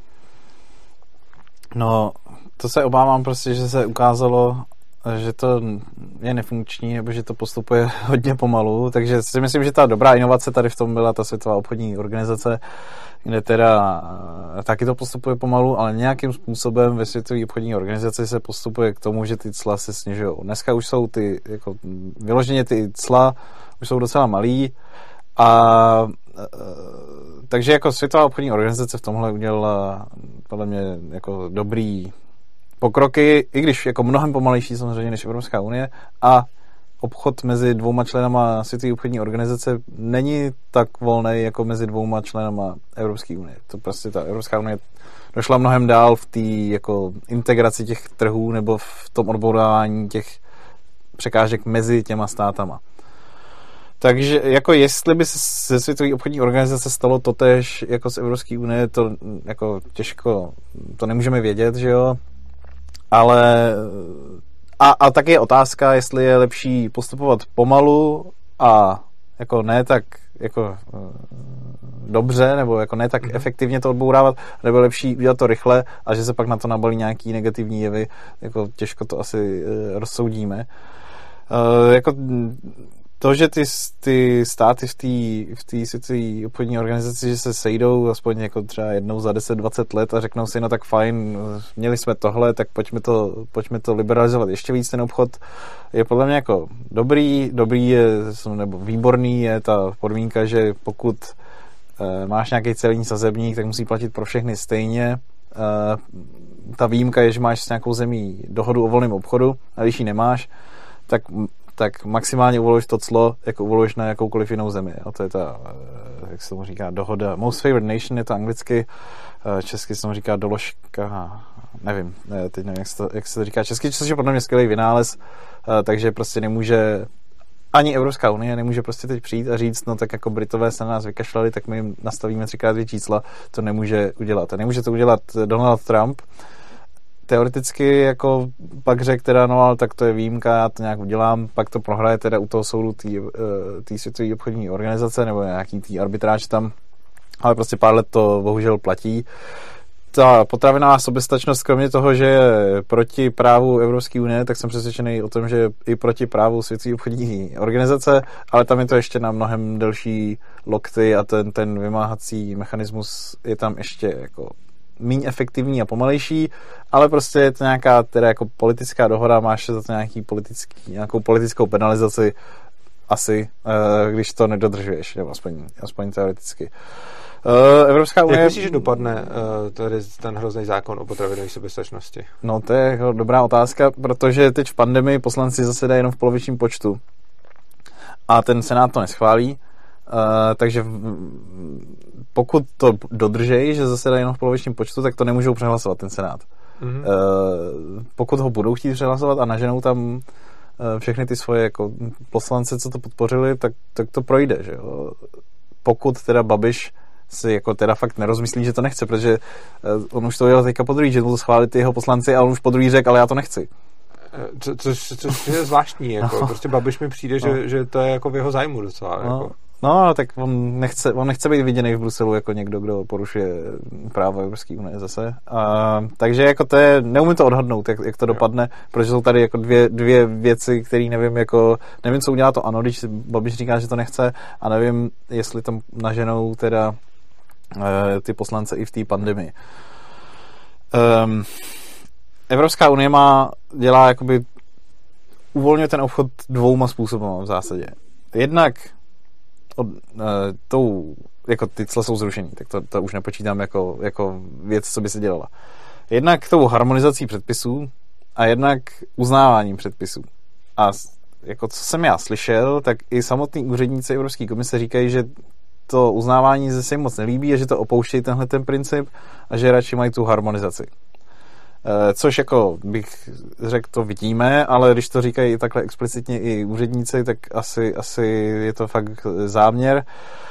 Existují strašně slavné rozsudky toho Evropského soudního dvora, že když máš legálně, když legálně prodáváš pivo eh, ve Francii nebo, nebo víno a přivezeš ho do Německa, tak německý zákon ti v tom nesmí odporovat.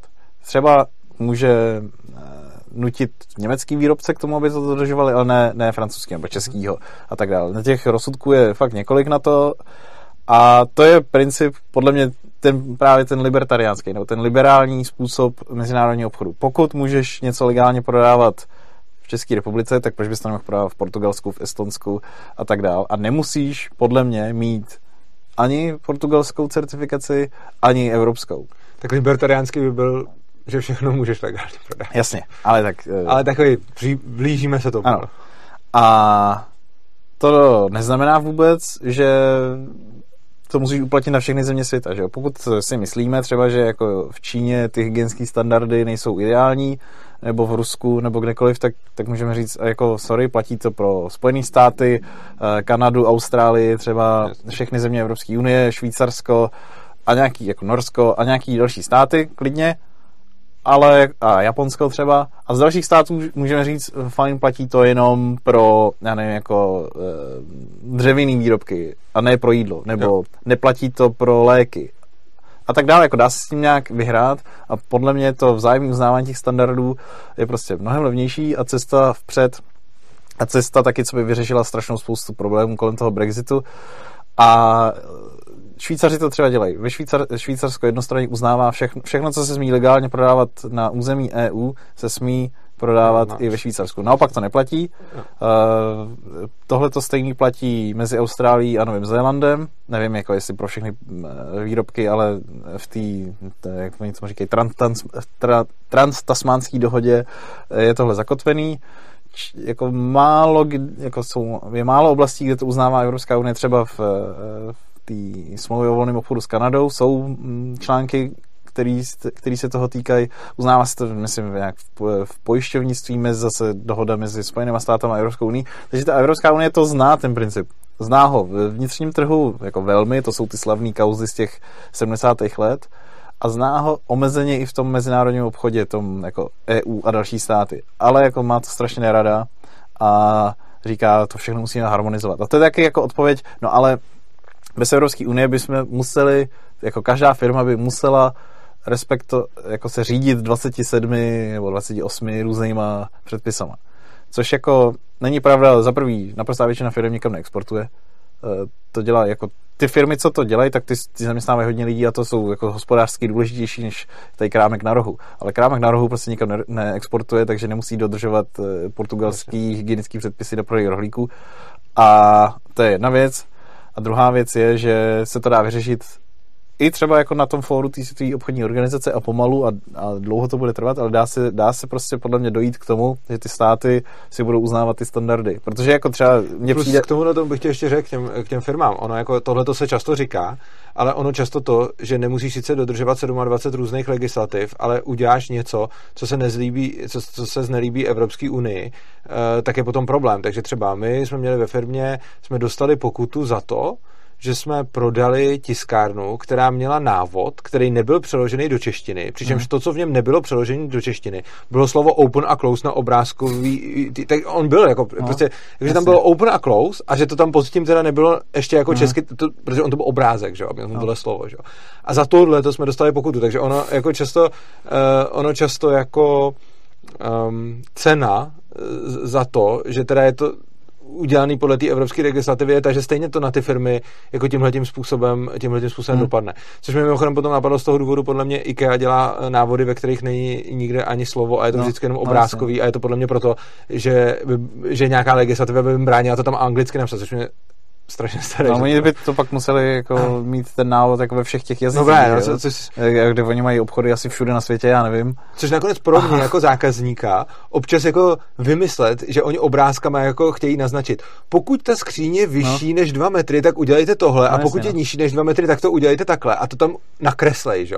Čili tam dělají i v den else podmínky v hmm. obrázcích. Místo toho, aby to tam napsali anglickou větou, což by stejně jako nikoho moc nepoškodilo, kdyby tam byla anglická věta prostě. No. no. to je jenom jako... No, no, no, i pro, jasně, no. no. A Uh, někam jsem směřoval předtím, ale ty jsi mi přetrh nic, takže, takže, takže ještě jsem k tomu chtěl říct, jo, že já považuji jako v podstatě za zločin, že tohle se nedělá aspoň u těch léků, jo. Že, jo. že si tedy neřeknou ty, jako Evropská unie uh, a dělají to stejně Spojené státy, uh, Velká Británie, že si neřeknou, Ježíš Maria, tak jako uh, kdo se bojí vzít si v Americe lék. Jako ty, když jdeš na dovolenou do Ameriky, jídlo to jako vůbec neříkám, jo? v Americe jíš jídlo a vůbec ti nevadí, že ho necertifikovala Evropská no. komise. Uh, ale ty léky, jako existuje člověk, ukaž mi člověka, který prostě přijde do Ameriky a když je tam nemocný, tak, tak, se, tak nebude brát ty léky, protože bude říkat, jako já nevím, jestli jako tady moje britská léková agentura to schválila, tak já si to nevezmu. Takový člověk neexistuje. Takže proč teď v případě té pandemie minimálně, proč se neřeklo, fajn, kdokoliv tady z těch zemí, USA, Kanada, eh, Evropská unie, Británie, kdokoliv certifikuje vakcínu, tak my okamžitě to uznáváme a, zač- a začínáme No, o tom tady byla spousta debat, kde se to jako vysvětlovalo, že ta Evropská unie má přísnější tě, že to nebudeme ustupovat. No tak, jak, no tak má, ale je to chyba, že jo? Já tak, vím, no.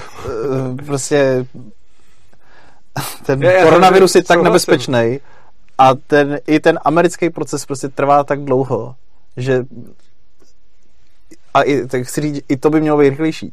Ale když už to teda je, když i ty jako Jasně. FDA, když už to uh, schválí, tak to prostě to riziko, uh, že je to nějaká nebezpečná vakcína, který, to riziko, že uh, ta Evropská agentura, že by přišla na, na to, že ty američani se spletli, Je- je, je je, malinký. Jo. A oproti tomu ten koronavirus je tak nebezpečný, že jako každý den toho zdržení je obrovsky nákladný a, a spousta lidí kvůli tomu umře.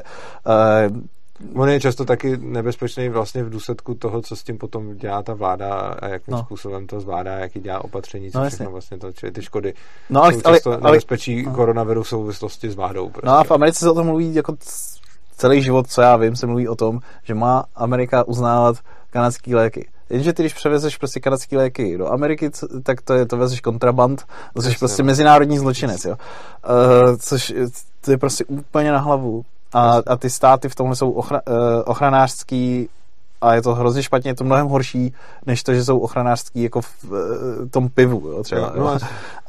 A je to pro, pro mě naprosto nepochopitelný. Já mám na tebe dvě v podstatě poslední otázky. První, jenom bych divákům chtěl říct, co jsem tě nechtěl přerušovat.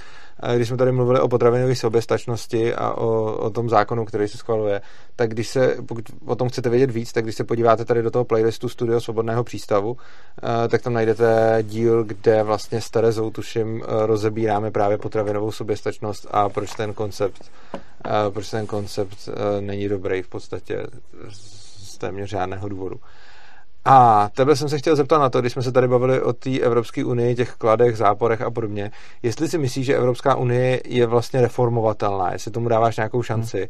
Já osobně si myslím spíš, že ne, ale zajímalo by mě, jestli si jako myslíš, že je možný s tím něco udělat, aby, aby s tím výsledkem bylo do nějakého, aby jsme se to třeba dožili, že to bude že to bude organizace, ve které teda nebudou ty cla a budou tam ty, bude tam ten volný obchod, ale nebudou tam ty nesnesitelné regulace. Hmm. No, spousta lidí o tom mluví, jako, jo, že Evropská unie se musí reformovat, eh, čímž teda jako někdo myslí víc centralizovat, ale No, já myslím i jako z toho našeho pohledu víc liberalizovat. Spousta lidí o tom mluví, ale já teda nevím, kde berou tu naději, že něco takového je vůbec možný. Margaret Thatcherová chtěla liberalizovat Evropskou unii, nepovedlo se jí to. Tony Blair eh, to chtěl, eh, chtěl to David Cameron a říkal, hele, jako my možná odejdeme, jako tady váš nej, jako druhý největší trh eh, v- evropský, nebo druhá největší eh, evropská ekonomika a i, i jako tváří v tvář tomu, že prostě odejde tak, tak jako významný člen jako Velká Británie, Evropská unie nenabídla nic, eh, co by se týkalo liberalizace. To, to, to, co tam ten Cameron vyjednal, to byl v podstatě výsměch. A to referendum bylo tak těsný, že kdyby kdy, že ten, já jsem, jsem přesvědčený o tom, že kdyby Cameron přijel s tím, že třeba i to rybaření, jo, že by řekl, fajn, prostě naše ryby, britský ryby budou britský, Uh, tak ty, ty rybáři, to je asi půl procenta britského HDP, jo, tak nějak, jako je to z hlediska té ekonomiky v podstatě směšný, směšný číslo, ale byl by to nějaký symbol. Byl by to symbol toho, že existuje cesta zpátky, že existuje to, že pravomoce, co už se odevzdaly na tu evropskou úroveň, se můžou vrátit zpátky. A to by byl jako nějaký náznak toho, že nějaká reforma je možná. A jako jsem skoro přesvědčený o tom, že by to vyhrála ta Evropská unie, to referendum, přestože těch rybářů je prostě málo, tak, Tak lidi, by si, lidi by si řekli, hele, tak to je, jako dá se to reformovat, tak, tak tam radši zůstaneme. Protože jako to vystoupení prostě je to nějaký krok do neznáma. To se nestalo. Ani po Brexitu nevidím jakoukoliv, jakýkoliv náznak nějaký sebereflexe, eh, že Evropská unie by se měla nějak jako reformovat směrem jako k té decentralizaci. Naopak, jako teď se vyhlásilo uh, já teď nevím, jak se to jmenuje, uh, že jako Evropské unii bylo 60 nebo 70 let, že jo, uh, tak se vyhlásilo 60, ne, jo, Jo, 60. 60. Ne, Tak se vyhlásilo... Jo, 60. 60. Tak se vyhlásilo, no tak, já ty nevím, jak se to jmenuje. Uh, nová, nová Evropa, teď se mají jako pořádat někde jako debaty s občanama, jak chtějí reformovat Evropskou unii, jako nikdo normálně žádnou takovou debatu nepůjde, protože to je jako ztráta času, že jo. A uh, takže jako nevidím nikde od nikoho, že by prosazoval někdo jako s nějakou politickou váhou, že by prosazoval ref, jako zreformování tím liberálnějším způsobem Evropské unie. A, a jako čehokoliv. To, že se nemusí přijímat euro třeba, nebo to, že eh, budou moc státy uzavírat dohody o volném obchodu jako i sami za sebe, takže třeba Česká republika například by mohla uzavřít volnou dohodu o volném obchodu eh, s, eh, já nevím, jako s Paraguají třeba nebo jako Španělsko s Kolumbií a, a tak dál, což by podle mě byla prospěšná decentralizace, tak nic takového se neděje a, a podle mě se to určitě nestane, takže já nevidím naději, nebo v jakýkoliv jiný oblasti, že by se řeklo, fajn, můžeme to víc decentralizovat, uh, takže nevi, nevidím tu naději prostě, o který kterou někdy asi vidí, pokud to není jenom jako politický prohlášení, což se obávám teda, že je, ale pokud, kdyby nebylo, jako, a lidi jako prostě Petr Fiala, kdyby vážně mysleli, že Evropská unie se dá nějak liberalizovat, tak nevím, nevím kde to berou, pokud to myslí Já vážně. nevím, jak by to měli udělat, protože vzhledem k tomu, jak to funguje, tak, tak ani nevidím ten, proces, jako i kdyby byla nějaká jako frakce v Europarlamentu, která by třeba nebyla tak zásadně euroskeptická, a místo toho by byla prostě jenom liberalizační, tak stejně nevidím, jakým způsobem by, by se to mohlo stát. Že? To by se museli úplně přepsat ty, ty smlouvy, mezi, jako ty, ty, jakby ty zakládající smlouvy, ty smlouvy, Ne, jako ty že- smlouvy co, co ustavují Evropskou unii, by se museli No, jasně. úplně celý přepsat a muselo by se, musel by se jednat o úplně nový model Evropské unie, který by aspoň prostě umožňoval, že se, že se právě takhle něco změní. Jo. Ale z toho současného uspořádání, který prostě vychází z těch smluv a ty smlouvy jsou prostě napsané tak, ať už úmyslně nebo neúmyslně, já si myslím spíš, že neúmyslně, ale prostě tím se to nabalovalo, se to tak lepilo, jak to přišlo prostě od těch 50. let až doteď, tak je to institucionální uspořádání udělané tak, že prostě se směřuje čím dál tím větší centralizaci. A muselo by se to celý kompletně přepsat, aby tam, aby tam aspoň existovalo nějaký ten jako protitlak vůči, vůči tady tomu proudu. Prostě ve Spojených státech ty jako jednotlivý státy mají, vy, vyvíjí nějaký protitlaky, eh, jako demokrati proti republikánům a republiky proti demokra- eh, demokratům proti sobě nějak tlačí, soudní soustava tlačí prostě vůči, vůči té politice a tak dále. Prostě jsou tam nějaký jako protitlaky. V Evropské unii eh, podle mě žádný protitlak vůči té centralizaci není z žádné strany. Neexistuje jakoby politická opozice, protože na té Evropské unii, na té evropské úrovni se všechno dělá v té jako megakoalici těch lidovců a so, soci, so, so, socialistů a dneska to se jmenuje Renew Europe a zelených. Uh, i když zelený jako by chtěli jít ještě mnohem dál, takže oni jsou tak jako částečně v koalici, částečně, částečně by chtěli jít ještě dál. Částečně ještě víc k Marksovi. No a e, ze strany soudů není žádný pushback, jako vlastně existuje jediný, e, jakoby ten federální soud, že jo, což je ten e, soudní dvůr Evropské unie, který je plný právníků, co vystudovali evropský právo, takže za svým založením jsou příznivci té integrace, takže tam se nedá vůbec mluvit o nějakém pushbacku. A ty vlády členských států, pokud jako si nějaká někdy dovolí jako říct, že s něčím nesouhlasí, tak je okamžitě jako kritizovaná z Bruselu od vlastní opozice a to a, a je to a ty vlády jsou hrozně slabý oproti, oproti té eh, Evropské komisi, podle mě. Přestože jakoby ty vlády jí stvořily, tak jsou vůči ní hrozně slabý. Jasně. Takže nevi, nevi, pro mě, jako, že ten závěr je, že nevidím naději na tu liberalizaci a, a proto jako jsem jako příznivce Chexitu, i když, jak říkám, není to téma na dalších jako spoustu let, ale já nevím jako proti Evropské unii nic jako takový, jo? Když, když by prostě začala fungovat jinak, ať už teda díky novému slovnímu uspořádání nebo prostě nějakým zázrakem, tak já nemám nic proti tomu a bavme se o těch plusech a mínusech a klidně jako já budu, já budu vrchní příznivec Evropské unie, když se budu myslet, jako, že ty pozitiva převažují nad negativama. A tak to jako já taky, že jo. No, za předpokladu, že by to byla organizace, která by třeba jako rušila český regulace, nebo by to byla jako libertariánská instituce, tak jsem taky pro, jako s tím bych neměl problém, ale ono je to spíš jako opak, no. Poslední otázka na tebe, jestli je ještě nějaká důležitá věc nebo oblast ohledně Evropské unie, o které jsme se tady nebavili a kterou ty sám považuješ za zásadní, třeba ji máš přednášce nebo tak, a kterou si tady nezmínil, tak aby jsme to tím, aby jsme to tím uzavřeli, jestli něco takového existuje. Uh, podle mě jich je jako hrozně moc jako vybrat jednu věc, tak jako ten, prostě. jako tak ten demokratický deficit, to jsme jak probrali, že, ty, že to je celý odtržený od těch občanů a jako jako hajkovská Evropská unie prostě by vypadala jinak. Jo? Měla by ty negativní pravomoce rušit ty prostě obchodní překážky, ale, ale nedělala by ty legislativní jako smrště prostě, eh, kde my pak nevíme, jako co s tím, když se přijme GDPR, tak všichni tady běhají nešťastní, ale prostě už se s tím nic neudělá, když je to schválený. Uh, jako a nevím, jestli je to odstranitelný, ten demokratický deficit, prostě na té evropské úrovni se mluví milionem jazyků, ani jeden z nich jakoby není čeština z těch, z těch jazyků, kterýma mluví ty důležitý lidi eh, a tak jako český novináře a českou veřejnost to prostě moc nezajímá. No a nevím, jestli tohle je úplně odstranitelný. Samozřejmě český, každý politik tam může kdykoliv mluvit česky na těch formálních jednáních, ale jako to, to nepomáhá podle mě přiblížit tu Evropskou unii nějak Eh, na tu lidovou úroveň. Jedno nějaký téma, no, jako jedno téma, co si myslím, že by mohlo pomoct, je, že Evropská unie v té veřejné debatě je braná za automatický dobro a nesmí se kritizovat. Eh, což je jako věc, to není věc institucionálního hospodárání, nebo tak je to věc naše, k tomu, jak my k tomu přistupujeme i český, nebo nevím, nevím, jak je to v jiných státech, ale český novináři, který tvrdě pořád kritizují českou vládu v podstatě za všechno, tak jakmile něco dělá Evropská komise, tak jsou spíš jako advokáti, než nějaký kritický analytici.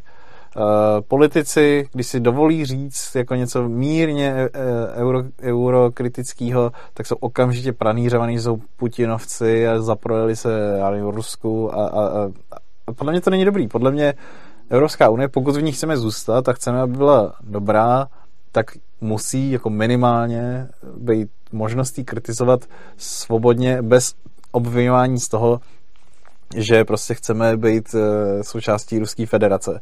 A je to věc, která jako mě fascinuje u těch novinářů hlavně, že, že oni chápou, že prostě kritika a opozice je dobrá a správná a eh, jako ku prospěchu jakého pokroku a věci na té národní úrovni, ale jakmile jde o tu evropskou, tak, tak ne a prostě to vidíš denodenně, že ty novináři nebo ty komentátoři, co se specializují na Evropskou unii, tak spíš jsou to prostě fakt advokáti Evropské unie než analytici. Nevím úplně přesně, proč to je, a je to věc, co mě hodně mrzí. Jednou jsem to říkal i teda europoslanci Niedermayerovi, že si myslím, jako, že jejich strana, teda příznivců Evropské unie, že udělala dobře, kdyby jako tu mi za něco kritizovala. Prostě proč neřeknou, že GDPR je jako nákladná blbost eh, a tak dál. Ale říkal, on mi na to řekne, já Evropskou unii kritizuju. Já jsem třeba teďka kritizoval výběr uh, nějakého radního do Evropské centrální banky. jako, půf, to já jsem ekonom a vůbec nevím, kdo zasedá jako v radě Evropské centrální banky a jako, tak budíš, jako to mu slouží ke že tohle skritizoval, podle mě to, to není jako to, co já bych si představoval. No. Hmm. Nebo proč si prostě neřekne, jako společná zemědělská politika je blbost, jako okamžitě zrušit. No jasně. Uh, nebo jako dotace na, na, to, na, na linku na toustový chleba. totiž nemyslí. No. Ono spousta těch socialistů zejména uh, jako oni jak nerozumějí ekonomii, tak jim těžko i vysvětlíš, proč jsou ty cla blbě, proč je potravinová soběstačnost blbě. Často jim nevysvětlíš tyhle ty věci a často oni to nevědí, což znamená, hmm. že, to ne, že tyhle ty věci, které třeba nám jsou jasné, protože jsou to z ekonomického hlediska blbosti, tak jim to třeba nepřijde, protože no. jim to přijde jako hezký na pohled. Jasně, no. Jenom... ale, ale prostě Uh, jako, kdybychom chtěli něco takového zavést tady, jako my, něco na způsob společné zemědělské politiky, tak si myslím, že by to nikdy neprošlo, že by lidi řekli jako po právu, no, no to, je, to je v podstatě ně, něco jako, jako za komunistů, jo? To, to je RVHP, nebo jako e, systém nějakých družstev zemědělských a e, jako vláda nemá rozhodovat o, o tom, jak, jak se pěstuje, jak se, jak se teda dělá zemědělství, že jo? ale když je to na té evropské úrovni, tak okamžitě ta kritika je mnohem slabší a já si osobně myslím, že tohle třeba je často taky dáno tím, že uh, ty lidi kritizují to, co už ze zkušeností ví, že je blbě, ale oni, neznaj, oni nemají nějaký teoretický podklad, že by hmm. věděli, že to je principiálně blbě. Což znamená, že potom, jako když by se tady řešila společná zemědělská politika, tak těm lidem dojde, že to je vlastně to, co už tady bylo za socialismu, hmm. nebo jim to někdo přirovná. E, nicméně, když se potom, jako já bavím s lidma, nebo když přednáším, nebo jsem na nějakých besedách, přesně jako o socialismu, tak ty lidi často vidí na tom socialismu jako nějaký ty věci, které nefungovaly a spíš jako si pamatujou, nebo jim bylo řečeno, že v praxi to nefungovalo, ale nevědí jako proč a nemají k tomuto pozadí vlastně té rakouské hmm. ekonomické školy, která to vysvětlovala už předtím, než se to stalo. Čili myslím si, že tohle je hodně jako, že to je hodně stěžejní bod toho důvodu, proč. No jasně, ale jako, jak říkám, aspoň ta kritika, vlastně nějaká jo, věcná debata nad tím, kdyby byla možná.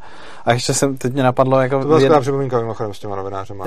Jedna věc, že jako pokud se řešilo, že eh, Evropská komise vyjednala vakcíny o, já teď nevím, 40 euro levnější na vakcínu, nebo kolik byla ta částka, a proto jich máme málo, no tak Maria, jako, to, je tak, to je tak směšně malá částka, že tady by řekli, no tak fajn, tak jako příštích příští tři roky nedostanete dotace na ty krávy prasata, na linku na toastový chleba a na, já nevím, jako aktivní ženy Bruntálska a, a takovéhle věci. A místo toho budete mít dražší vakcínu, ale budete jí mít hodně a hned tak tam jako řekni, kdo by mohl být proti tomu. Jo. Jasně, no. Ale ne, no, tak spousta lidí. Tady ty, tady ty programy prostě musíme mít a pak šetříme na, na vakcínách. Na ty... hmm, to máš pravdu, no. OK, tak uh, chtěl by si něco ještě divákům říct? Či si udělat reklamu tak na knížku nebo co? Udělám si teda reklamu na knížku. Vybíráme na startovači peníze na crowdfundingově na překlad téhle knihy. Pokud chcete, aby svět byl ještě liberálnější, tak podpořte naši novou publikaci, kterou, která by měla být v létě. Česky jsme to přeložili jako Otevřené hranice, etika a ekonomie migrace. Je to komiks, který napsal Brian Kaplan, eh, významný ekonom Není to Rakušák teda, ale je to anarchokapitalista, což by vás mohlo zaujmout. A napsal knihu o ekonomii teda a etice migrace, vysvětluje tam, pro, jak různý etický proudy dojdou e, k tomu, že mají být otevřené hranice, kritizuje tam na Friedmana. A je to hrozně pěkně nakreslený, nakreslil to Zach Wienersmith, který ho možná znáte ze Saturday Morning Breakfast serial. Je to hrozně vtipný, ale ta kniha, přestože je vtipná a je to komiks, tak je hrozně rigorózní. Máte vzadu ke každému tomu panelu v podstatě zdroje, jak na to přišel ten kaplan, kde přišel na ty částky a věci, co tam napsal. A přestože je to teda komiks, tak je to normálně rigorózní kniha, mi se hrozně líbí a proto jsem si řekl, tak to zkusíme vydat. Nicméně vydat komiks je strašně drahý, tak uh, prosíme lidi o příspěvky na startovači. Děkuji, že jsi mi umožnil takovou reklamu. Ani jsem tady nevyužil svůj blok za evropský peníze a propisku za evropský peníze, to jsem někde pobral v Evropském parlamentu. A děkuji moc za pozvání. Tak jo, já děkuji všem divákům, eh, že nás sledovali, děkuji vám za pozornost, díky, že jste dokoukali až sem. Eh, pokud vás můžu požádat o nějakou podporu, tak eh, pokud chcete, to vám zabere asi tak několik vteřin. Pokud vezmete tohleto video a rozšíříte ho dál dalším lidem, který by to mohlo zajímat, který by mohli něco chtít vědět o fungování Evropské unie, tak tím nás samozřejmě už podporujete. Uh, úplně stejně tak, pokud nás chcete motivovat k další práci, mě osobně hodně motivuje, když máme víc a víc odběratelů, což máme. A takže tady někde v rohu uh, obrazovky najdete přesně tam, najdete tlačítko na odběr, takže pokud nás ještě neodebíráte, tak si, tak si klikněte na ten odběr. A pokud nás chcete podpořit nějak víc, tak dole v popisku videa najdete naši bitcoinovou, litecoinovou adresu a bankovní spojení. Tam nám můžete poslat nějaký peníze za tenhle ten díl, pokud se vám to líbilo. A úplně největší podporu, kterou nám můžete dát, je pravidelná každoměsíční podpora. K tomu najdete instrukce taky dole v popisku. Je to link opristavu.urza.cz a tam zjistíte, jakým způsobem nás podporovat pravidelně. Pravidelná podpora klidně i malou částkou je pro nás mnohem lepší než uh, i větší jednorázový, protože my potom můžeme dobře, my potom můžeme dobře plánovat a vidět, co všechno si můžeme dovolit, za co můžeme zaplatit lidi, jaký si můžeme nakoupit vybavení a co ještě si musíme uh, řešit sami nějak své pomocí. Takže já vám moc krát děkuji, že jste se dívali, mějte se krásně a uživejte se života.